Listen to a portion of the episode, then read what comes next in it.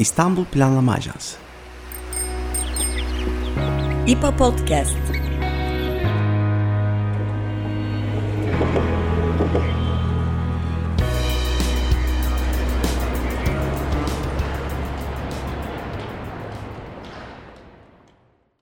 Merhaba, İstanbul Planlama Ajansı tarafından hazırlanan İ P A Podcast'a hoş geldiniz. Ben Elif Yıldız Kızılcı.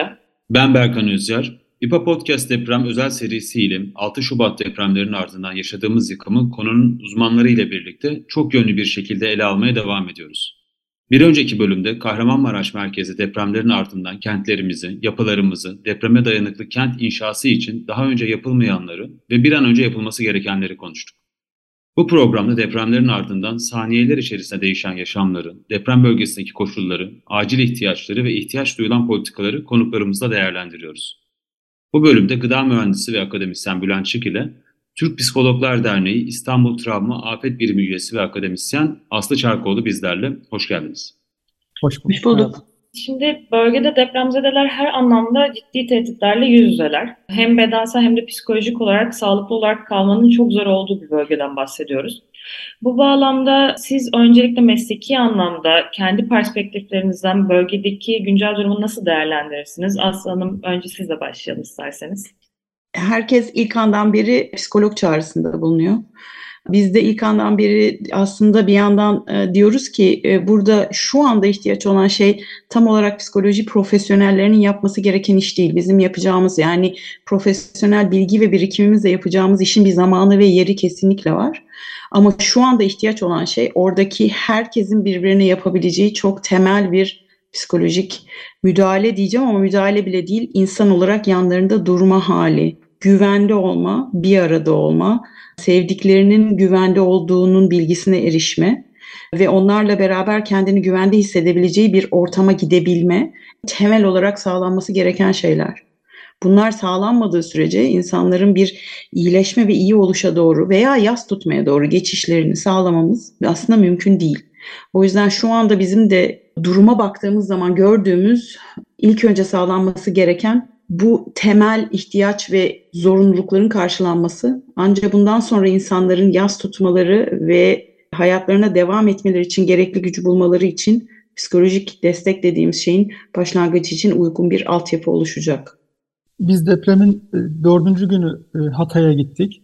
İzmir Merkezli Bayeta Vakfı'nın çalışanlarıyla olabildiği kadar hani disiplinler arası bir ekip oluşturmaya çalıştık. Mühendisler, eğitimciler, psikologlar, gönüllüler, epeyce yardım ve destek malzemesi de gıdadaydı, yanımızda götürdük.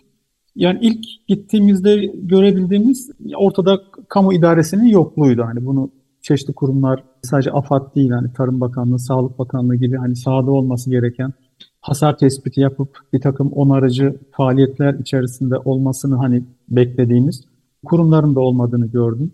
Hem Antakya'ya gitme hem de bölgedeki çeşitli köylere gitme imkanımız oldu. Orada hani hemen hemen görüştüğümüz her insanın dile getirdiği bir şeyi burada hani vurgulamak istiyorum. Onlar en çok kullandıkları sözcük biz biz terk edildik. Yani terk edildik. Bir terk edilmişlik hissi çok yoğun idi.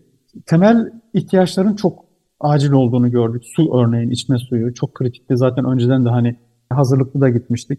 Gıda yardımına çok acil ihtiyaç vardı, ilk tespitlerimiz bunlar. Ama yaklaşık işte dördüncü günden günümüze orada hani bir e, okulda, Anadolu Lisesi'nde bir dayanışma ağı oluşturuldu. Ve gelen işte malzemeler, e, gıdalar oradaki kapalı spor salonuna depolanıp işte ihtiyaç sahiplerine ulaştırılmaya çalışıldı. Beş gün kaldım ben orada ve beş gün boyunca hem elektrik hem su çok ciddi bir sorundu. İletişim imkanlarının kısıtlı olması yardım ve destek faaliyetlerini çok olumsuz etkiledi. Çünkü sürekli e, telefonla işte nerede çekiyor onu arıyoruz ve telefonun bağlantı kurduğu her yerde bize mesajlar düşüyordu. İşte şu köyde şuna ihtiyaç var, şurada şuna ihtiyaç var tarzında. Yani kamu kurumlarının hani yetersizliğine rağmen bölgede hem depremden etkilenmiş kişilerin hem de dışarıdan gelen çeşitli toplum örgütlerinin, yerel yönetimlerin oluşturduğu destek dayanışma ağının epeyce işlevsel olduğunu söyleyebilirim. Ama hani uzun uzun konuşulması gereken meseleler var. Özellikle gıda güvenliği bağlamında ve su güvenliği bağlamında tartışılması gereken noktalar var. Hijyen esaslı bir salgını önlemek ya da sudan, gıdadan kaynaklanabilecek bir takım hastalıkların önüne kesmek son derece önemli önümüzdeki süreçte. Barınma ihtiyacı hala çözülebilmiş değil. Bu konuda kamu kurumlarının çok yetersiz bir bakış açısı var. Yani çadır kentler oluşturalım ve insanları oraya toplayalım tarzı bir total bakış var ama mesela Hatay bölgesinde bunun çok yanlış olduğunu söyleyebilirim. Çünkü insanlar her ne kadar bir afetten etkilenmiş de olsalar, işte mesela tarım yapan tarımına devam etmek istiyor. Hayvanları olan hayvanlarını beslemek, onların hani ihtiyaçlarını gidermek ya da işte o yaptığı faaliyeti devam etmek istiyor. Dolayısıyla bulundukları bölgeyi terk etmeme eğilimi çok yüksek insanlarda. Zaten hani gidenler, tahliye edilenler çok ağır yıkımın yaşandığı bölgeler. Hasarın daha az olduğu yerlerde insanlar orada kalmak doğrultusunda davranıyorlar. Hani evlere girmeye elverişli değil ama ona rağmen orada kalmak, işte bağına bahçesine bakmak, hayvanlarına bakmak istiyorlar. Bununla ilgili çok tespitlerim var. Dolayısıyla hani daha böyle hani total olmayan, insanların hani ihtiyaçlarına yanıt üreten, örneğin çadır ihtiyacı varsa bulunduğu evin olduğu noktaya bir hani çadır vermek gibi, örnek veriyorum sadece. Bir bakış açısına ihtiyaç var. Çeşitli kentlerden ciddi tahliye var. Bugün baktım ben mesela Mersin nüfusu yüzde kırk arttı son iki haftada. Onunla ilgili bir haber kaydı vardı. Antalya'ya yaklaşık yüz kırk bin civarında hani bölgeden insan geldiği düşünülüyor. Ben Antalya'da yaşıyorum ve burada hani o insanların beslenme, barınma, bir takım hani sorunlarını çözmeye çabalıyoruz çeşitli sivil toplum örgütleri, meslek örgütleriyle. Uzun vadede çok konuşulması gereken meseleler var, özellikle çocuklar bağlamında diyebilirim. Bülent Bey, biraz önce bu tarif ettiğiniz yerden hani uzun uzun konuşulması gereken konuların ve çok hayati olan konuların biraz daha ayrıntısına inmek bu noktada doğru olabilir. Yani halk sağlığı, sağlıklı gıdaya erişim, beslenme vesaire gibi konular açısından baktığımızda, yani tabii burada ister istemez çocuklar, engelliler, yaşlılar gibi kırılgan kesimlere, üzerine politikalara düşünmeye insanın aklı gidiyor ama oysa bütün bir bölgenin toptan kırılganlaşmasından bahsediyoruz zaten. Dolayısıyla bu açıdan baktığımızda bu nüfusta kırılgan kesimleri de göz önüne alarak ve öne çıkartarak beslenme ve halk sağlığı tarafından atılan adımları ve bundan sonra atılması gerekenleri nasıl değerlendirirsiniz? Ben tabii gıda beslenme alanına ilişkin hani gözlemlerimi ve değerlendirmelerimi söyleyeyim. Halk sağlığı alanının bir uzmanı değilim. Hani orada e, konuşmam doğru olmaz. Ama hemen şeyi anayım. Yani bu konuda çok kıymetli arkadaşlarım Uzak Kayan Hoca, Cavit Işık, Yavuz Hoca, isimlerini anayım ki hani bağlantı kurun diye söylüyorum. Ya da Feride Aksu Tanık. Bu konuda çok daha hani sağlıklı değerlendirmeler yapabildi. Evet, hani beslenme, gıda güvenliği de halk sağlığı disiplininin, o geniş disiplinin içinde yer alan bir alan. Hani bu bağlamda da şunları söyleyebilirim. Bölgede e, hala su varlıklarındaki problem giderilebilmiş değil. Hala diyorum, bu kadar büyük bir felakette bu kadar hızlı davranılabilir miydi sorusu akla gelir. Evet, davranılabilir. Geciktiğimizi de düşünüyorum aksine. Çünkü bu mevcut felaket, hani her ne kadar asrın felaketi, büyük felaket diye nitelense de beklenmedik bir felaket değil. Yani bununla ilgili yapılmış çok raporlama var, çok değerlendirme var. E, yıkılacak bina sayısına e, kadar çeşitli bilimsel raporlarda tahminler var. Dolayısıyla hani bu büyük felaket başa geldiğinde ne yapabiliriz, ne yapmalıyız sorusunu kamu idaresi kendisine sorup çok hızlı bir şekilde müdahale etmeliydi. Üçüncü hafta bitiyor, hala biz suyla ilgili meseleleri konuşuyoruz. Şimdi gıda güvenliği açısından su çok kıymetli çünkü gıda güvenliğini sağlamak için yaptığımız her türlü işlem, temizlik, hijyen sağlama, yiyecek hazırlamada kaliteli temiz içme suyu kullanmak zorundayız. E, bu tip e, büyük yıkım yaratan depremlerde yeraltı sularının e, kimyasal niteliği değişebilir. E, hijyen meselelerini çok konuşuyoruz haliyle. Birinci öncelik tabii salgın hastalık riski olduğu için.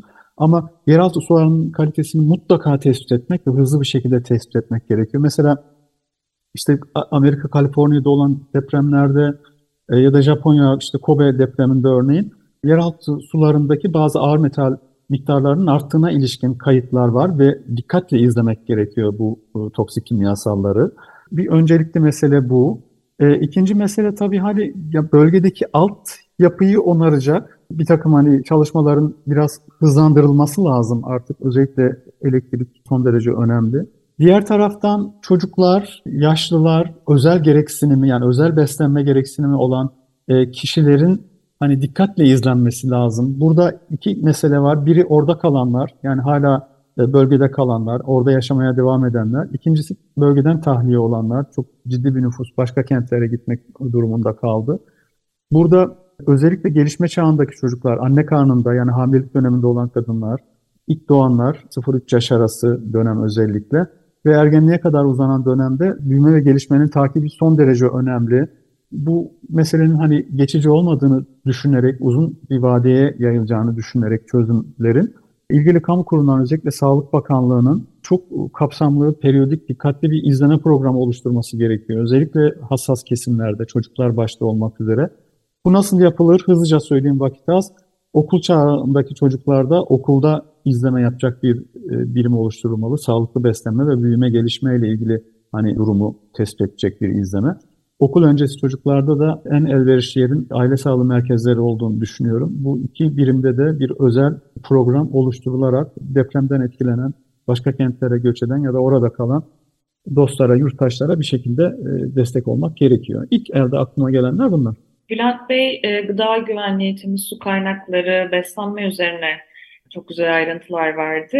Aslı Hanım, size sormak istediğim soru benim biraz da psikososyal durumla alakalı. Şimdi bu durumu değerlendirdiğimizde deprem sonrası ilk aşamadaki e, yaklaşımı genel olarak nasıl değerlendirirsiniz? Bir de yıllarca etkisi olacak bir travmatik bir durumdan bahsediyoruz.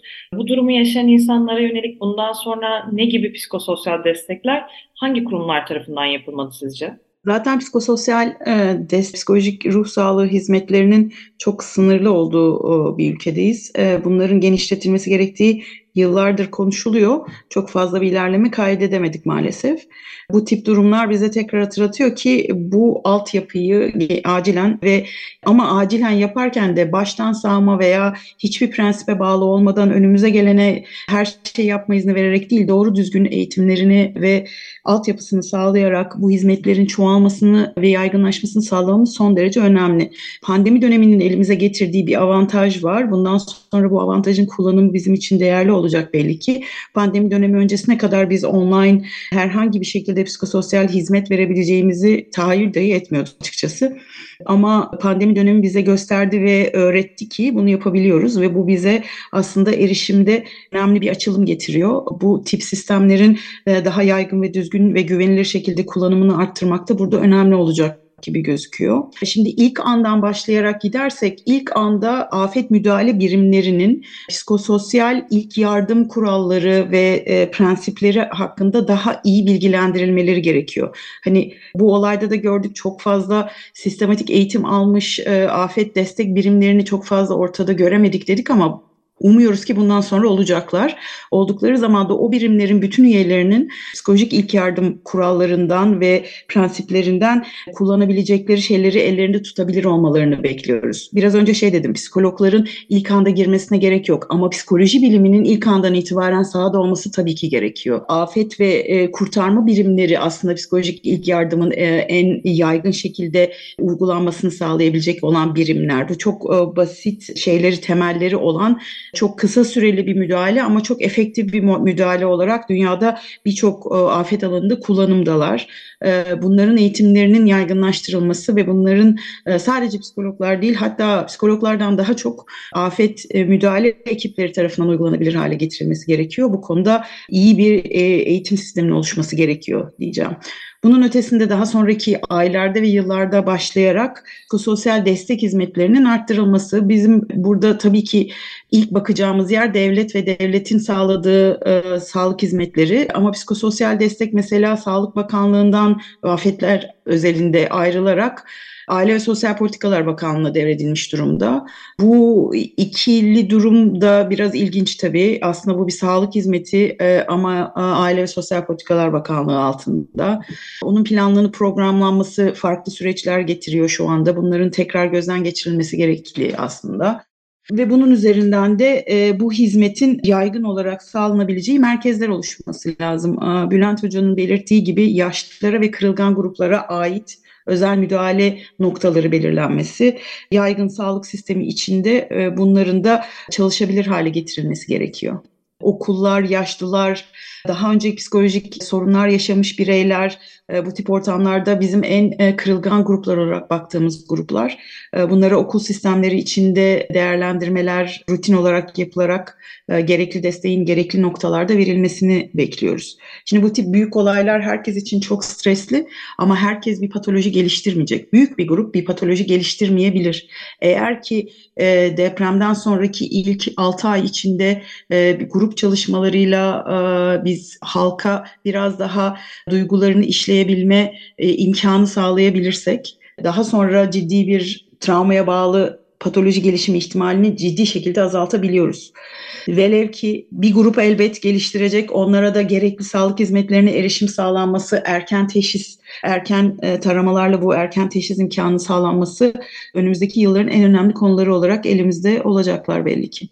Bülent Bey, biraz da yani siz de konuşurken bahsettiğiniz de şu an acil bir beslenmeyle alakalı bir e, çok bariz bir sorun yaşıyoruz. Onda da yani özellikle çocuklar özelinde de sağlıklı gıdanın sürekli tedariğinin sağlanmadığı, daha ziyade bisküvi vesaire gibi atıştırmalarla öğünlerin atlandığı bir durum var sahada da. Bunun ötesinde böyle bir hani yardımları da organize ederken ya da İAŞ'ı organize ederken artık bunu bir yardım değil bir sistemik bir şeye de oturması gerekiyor tabii. Bu e, İAŞ sistemini de organize ederken ne gibi gıda paketleri, yani nasıl bir e, menülerden, diyetlerden bahsetmeliyiz? Bunu şununla da birleştirerek soracağım biraz. Türkiye'nin de malum e, yani bu çok büyük bir alanı etkiledi, fakat Türkiye'nin çok daha büyük bir alanı da deprem e, bölgesi olarak tanımlı. Dolayısıyla İstanbul başta farklı kentlerde de benzer depremleri tartışıyoruz şu anda ve çok daha hazır olmamız gerekiyor. Dolayısıyla böyle bir duruma yönelik bir yandan da kentlerin gıda altyapısını güçlendirmekle yönelik neler yapılmalı diye birleşik bir şekilde sormuş olayım size de. Bu depremde mesela ilk yaşadığımız ağır sorunlardan birisi temiz su bulmak oldu. Ve ilk günler hatırlayalım, yani sürekli bölgeye paketli su gitsin, içme suyu aktarılsın tespiti vardı. Biz dördüncü gün gittiğimiz gün bile hala içme suyu ihtiyacı en önemli ihtiyaçlardan bir tanesiydi. Şimdi burada şöyle bir mesele var. Depreme yönelik müdahaleyi arama ve kurtarma odaklı tartışıyoruz. Ya elbette hani bunu yanlış buluyor değilim. Son derece önemli. En önemli hazırlık noktası o. E, kurtarılabilir canları kurtarmak, tamam. Ama öte taraftan alanda olan, yani e, enkaz altında olmayan ama depremden etkilenmiş insanların hani günlük ihtiyaçlarını karşılamaya yönelik de bir sistematik oluşturmak gerekir ve bu deprem öncesi aslında yapılması gereken bir şeydi. Ona yönelik de hiç hazırlık olmadığını hani söyleyebilirim. Mesela Japonya'da bir örnek vereceğim. Japonya'da kentlerde, hastanelerde, hastaneler zaten depreme çok dayanıklı hani yapılar olarak tasarlanıyor özellikle. Bazı hastanelerin kendi içme suyu kuyuları, arıtmaları ve depoları var. Yani tamamen deprem sonrası için planlanmış yapılar bunlar. E, depremden etkilenmeyecek şekilde tasarlanmışlar ve insanlara hangi mahallede ya da hangi bölgede, e, hangi hastanede su bulabilecekleri öncesinden aktarılıyor bilgisi. Deprem sonrası bir ihtiyaç olduğunda insanlar biliyorlar ki şu mahalledeki şu hastaneye gidersem oradan ben su temini edebilirim gibi. Şimdi bizde böyle bir hazırlık yok. Yani bu bir tane örnek. Gıda güvenliği ile ilgili tonla yapılması gereken şey var deprem öncesinden kurgulanması, planlanması gereken. Burada çok büyük bir boşluk var. Ben açıkçası İstanbul'daki doksan dokuz depreminden çok daha geri bir noktada olduğumuzu düşünüyorum. Yani o zaman da bunlar çok tartışıldı. İçme suyu, gıda güvenliği, beslenmeyle ilgili sorunlar, barınmayla ilgili sorunlar. Ama sanki bu sorunlar başımıza ilk defa gelmiş gibi davranıyoruz yine. Biraz önce Aslı Hocam psikolojik destek programlarının yokluğundan, yetersizliğinden söz etti. Hatırlayalım, yani İstanbul'daki doksan dokuzdaki depremde yine biz bu meseleleri konuşmuştuk ama bir geriye gidiş söz konusu. Şimdi ne yapılmalı? Bir kere İstanbul'da beklenen hani büyük deprem için hani söyleyelim. Bir deprem sonrası en büyük mesele Antakya'da benim çok dehşetle fark ettiğim bir şey. Bir bölgeden bir yere gitmek imkansızlaşıyor. Yollar kapanıyor, enkazlar yolu tıkıyor. El yordamıyla yer bulmak durumundasınız ve navigasyon çoğu durumda işe yaramıyor. Yani kendi sezgilerinize güvenmek durumunda olduğunuz işte sorunlarla karşılaşıyorsunuz. Ya bu durumu nasıl çözeceğimize ilişkin mesela bir plan oluşturmak gerekiyor. Bu burada kastım ne? İnsanlar binalarda kalabilir, bina yıkılmamış olabilir ama binadan çıkamayabilirler de. Nasıl gıda ulaştıracağız mesela misal? Ya da su varlıklarında ciddi bir kesinti olduğunda şebeke sistemindeki muhtemelen öyle olacak. Kirliliği hızlıca giderecek ne gibi önlemleri şimdiden düşünebiliriz? Su ihtiyacını karşılamak için mesela hangi noktalara biz Japonya örneğinde olduğu gibi artezyenler açalım, depolar oluşturalım ve insanlar bilsinler ki oradan gidip su temin edebilecekler özellikle iklimlerde. Antakya'da değil çok sayıda yerde aynı sorun vardı. Mesela ya, tuvalet ihtiyacı nasıl giderilecek?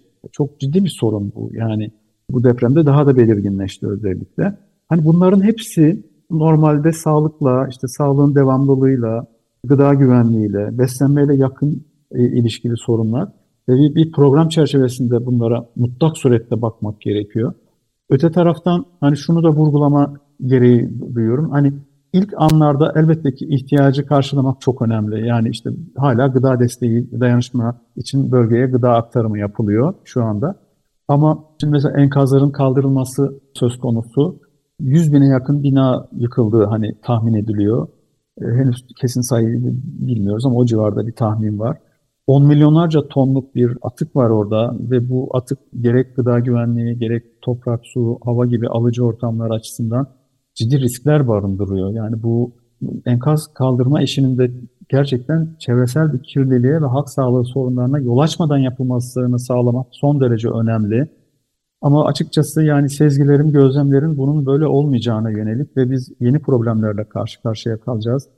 Asbest Söküm Uzmanları Derneği, alanda bu konuyla ilgili çalışan halk sağlığı uzmanları sürekli asbest riskine yönelik iki haftadır uyarı yapıyor. Ama ben hani bölgede çok az insanın yani onda bir bile diyemem bu konuda bir koruyucu e, önlem aldığını gördüm.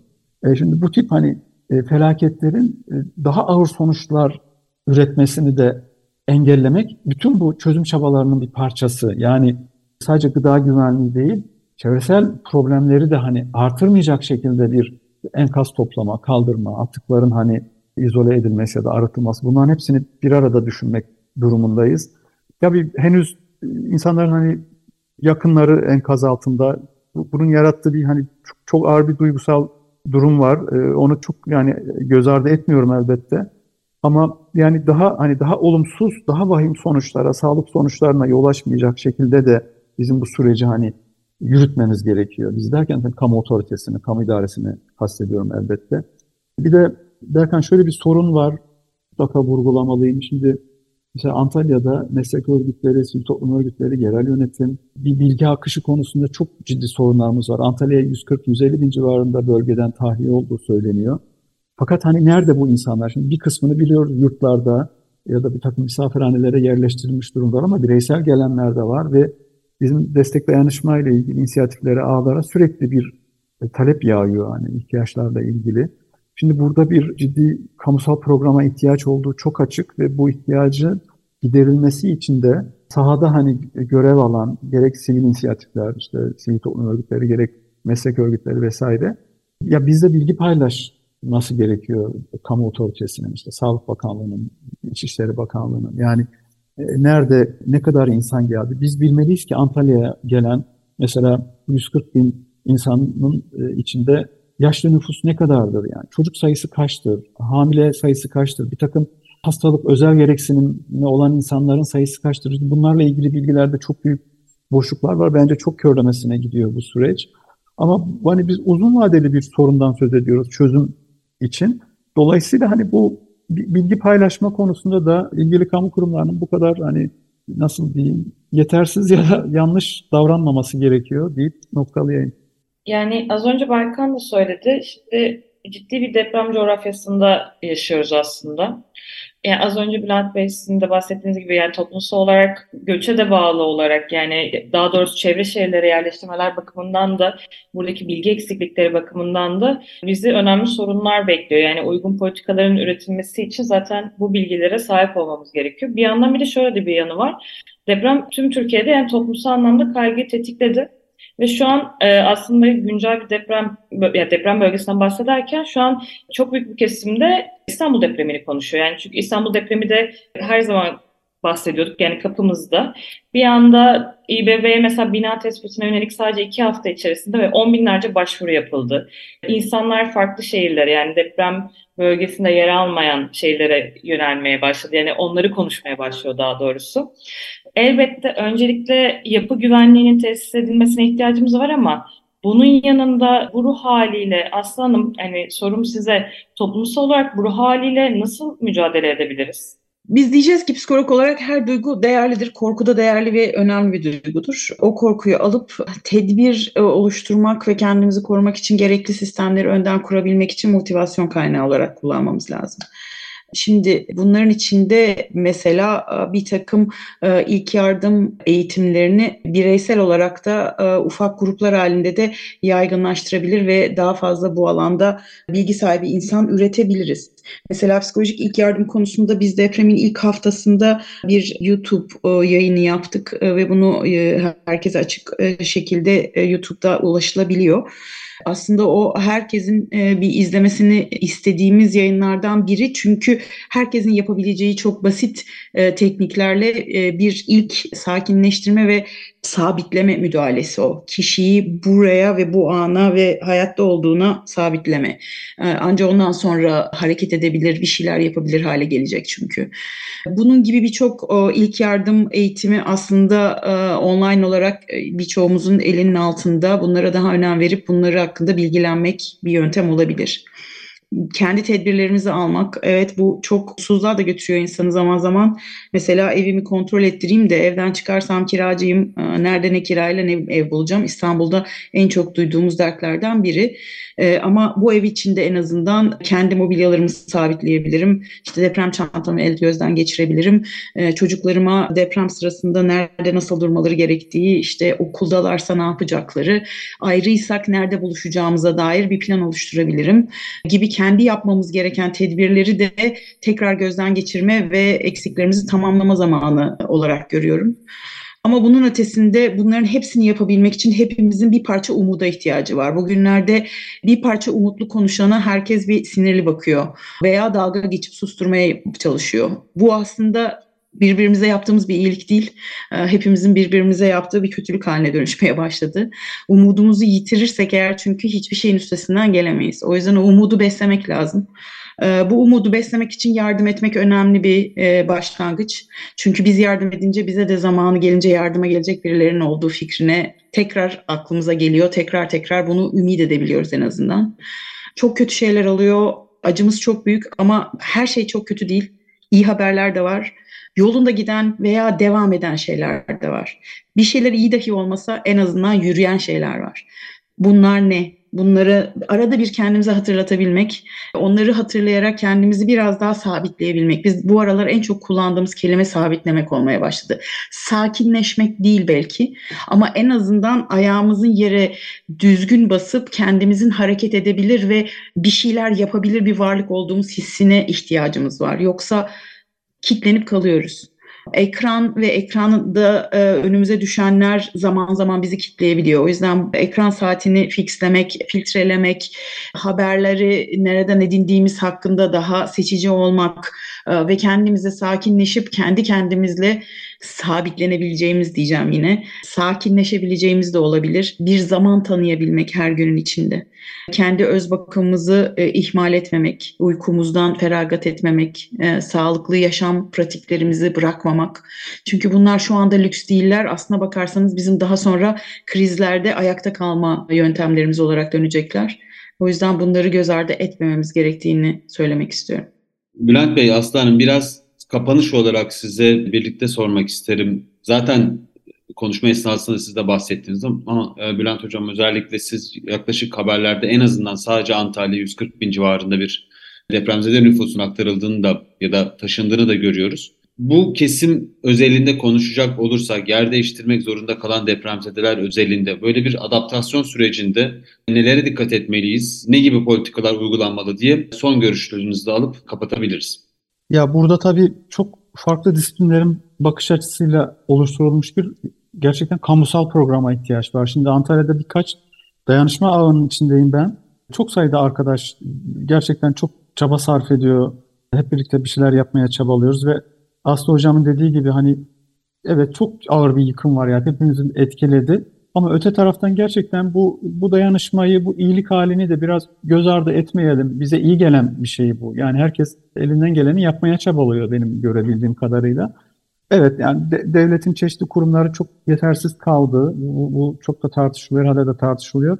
Ama öte taraftan ben meslek örgütlerinin, sivil toplum örgütlerinin, e, kendiliğinden oluşan inisiyatiflerin, WhatsApp gruplarında oluşan inisiyatiflerin çok ciddi rol üstlendiğini görüyorum. E, bu açıkçası bana çok umut veriyor. Umudu burada buluyorum biraz da.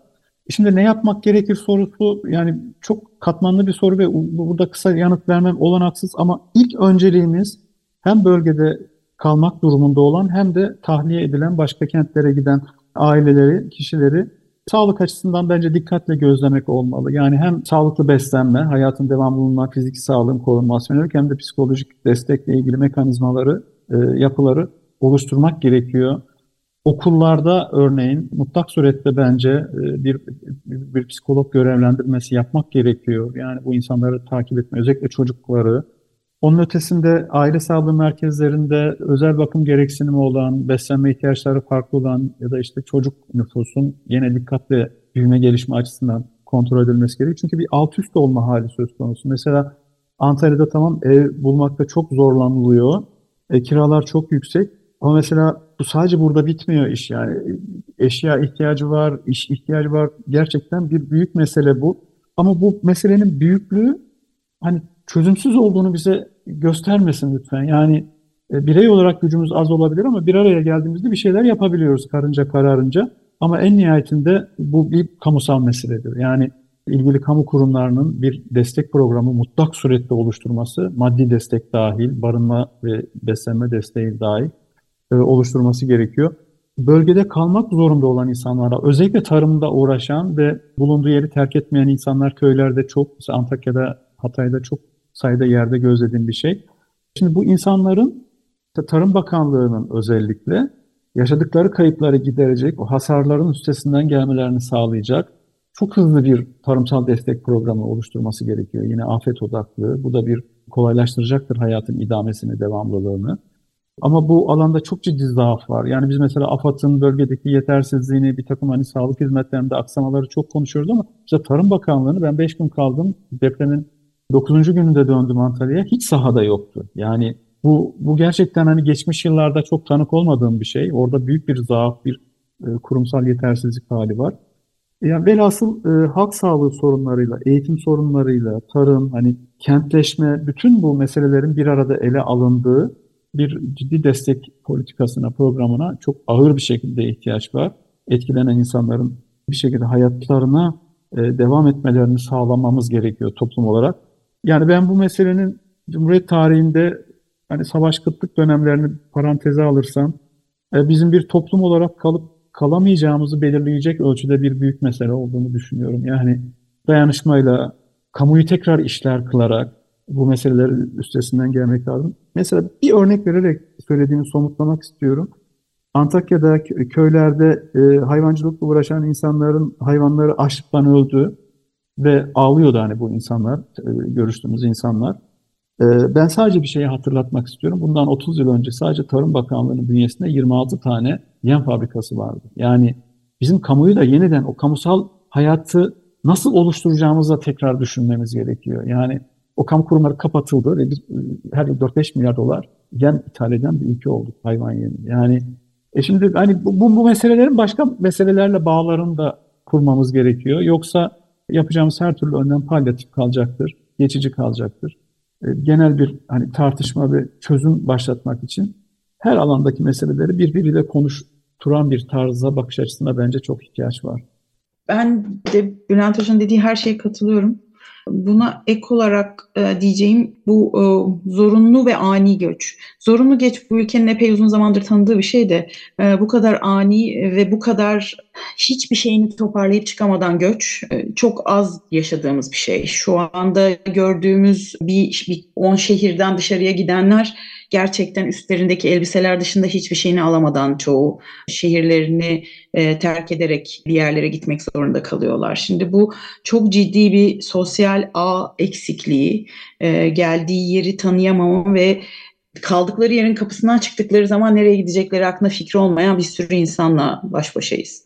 Şimdi burada hem onların akraba sistemleri üstüne bunu bırakmadan başka sistemlerle bu insanları geldikleri şehirlerde hareket edebilir, çalışabilir, kendi ihtiyaçlarını karşılayabilir hale nasıl getiririz? Hızlıca bunun planlanması gerekiyor.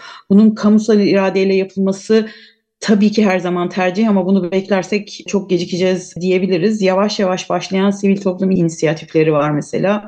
Bir takım şehir haritalamaları yaparak yeni gelenlere bu şehirde neyi nerede bulursunuzu anlatmaya çalışıyorlar.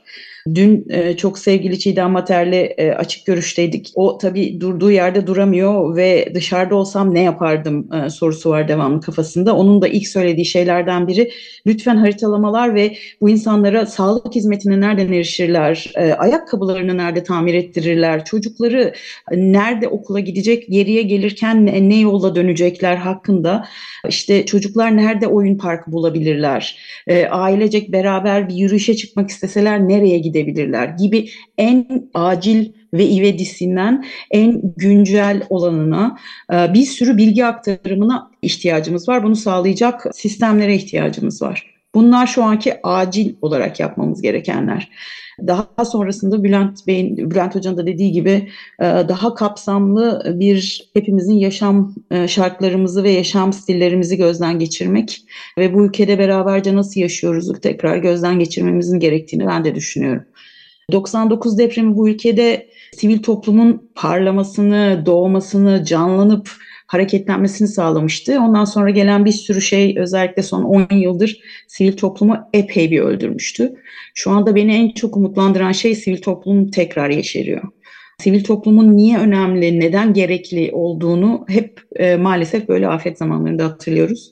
Ama umuyorum ki bundan sonra sivil toplum güçlü olarak, güçlü bir güç olarak bu ülkede varlığını sürdürebilir hale gelir. Çünkü kamu önemli ama sivil toplum inisiyatifleri de her zaman ayakta durmamız için önemli e, sistemler. Bunların ayakta kalmasını sağlayabilir hale gelmemizi ümit ediyorum. Bülent Şık ve Aslı Çarkoğlu ile depremin ardından kapsamlı bir şekilde bölgedeki koşulları ve yıkımla gelen travmanın bıraktığı izlerin mevcut durumunu, yeni bir toplumun nasıl kurulacağını, kamu kurumlarının bu konuda düşen önemli rolleri olduğunu, sivil toplumun tekrar ve tekrar ne kadar kuvvetli olmasının gerekli olduğunu bize bu depremin hatırlattığını konuştuk. Hem depremden etkilenen kentlerimizdeki mevcut durum ve ihtiyaçları, yapılması gerekenleri hem de İstanbul özelinde yapılan çalışmaları sizlere aktarmak adına deprem özel serimize devam edeceğiz.